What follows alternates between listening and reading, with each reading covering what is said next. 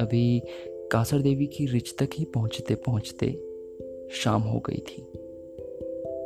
लड़की सामने खड़े एक बड़े से देवदार से टिककर सुस्ताने लगी, क्योंकि उसकी शहरी टांगों को पहाड़ी रास्तों की आदत नहीं थी और उसकी आँखों के सामने बर्फ़ में डूबी मानंदा दिख रही थी। तभी अचानक पीछे से एक आवाज़ ने उसे चौंका दिया। हो गए नंदा देवी के दर्शन, हैं? तुम नसीब वाली हो। नहीं तो कई लोग तो गर्मियों में भी इंतज़ार करके चले जाते हैं, पर उन्हें नंदा दर्शन नहीं देती। तुम्हें तो भरी बरसात में ही दे दिए एक बूढ़ी कुमाऊनी महिला उसके पीछे दिन भर काटी गई लकड़ी और घास के गट्ठर बना रही थी। वो पहाड़ी दादी शायद बात करना चाहती थी। हे बरसात में सूखी लकड़ियाँ इकट्ठा करना बड़ा मुश्किल हो जाता है। कहाँ से है तू? दिल्ली से? अच्छा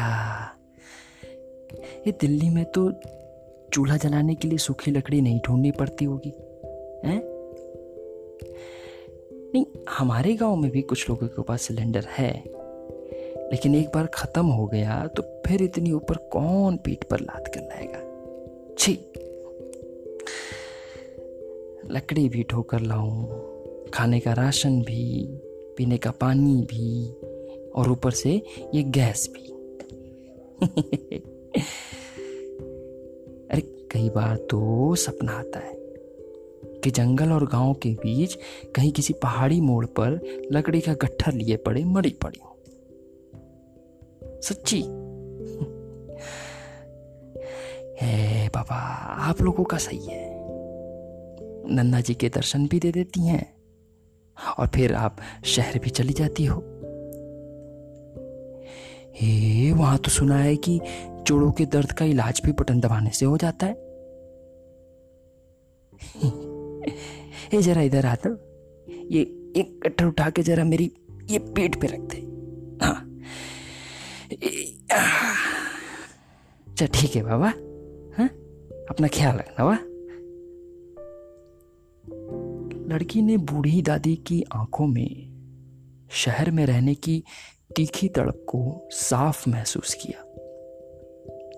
लौटते वक्त लड़की को दिल्ली के उन सभी दोस्तों की याद आने लगी, जो पहाड़ में घर बनाने का या कैफ़े खोलने के सपने के बारे में बताते रहते थे।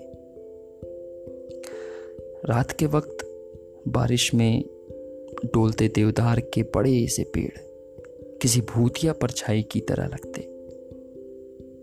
इसी सब के बीच लड़की को अपनी दादी की वो बात याद आने लगती। जिसमें वो कहती थी कि इंसान वो बंदर है जिस पर छटपटाहट का श्राप है।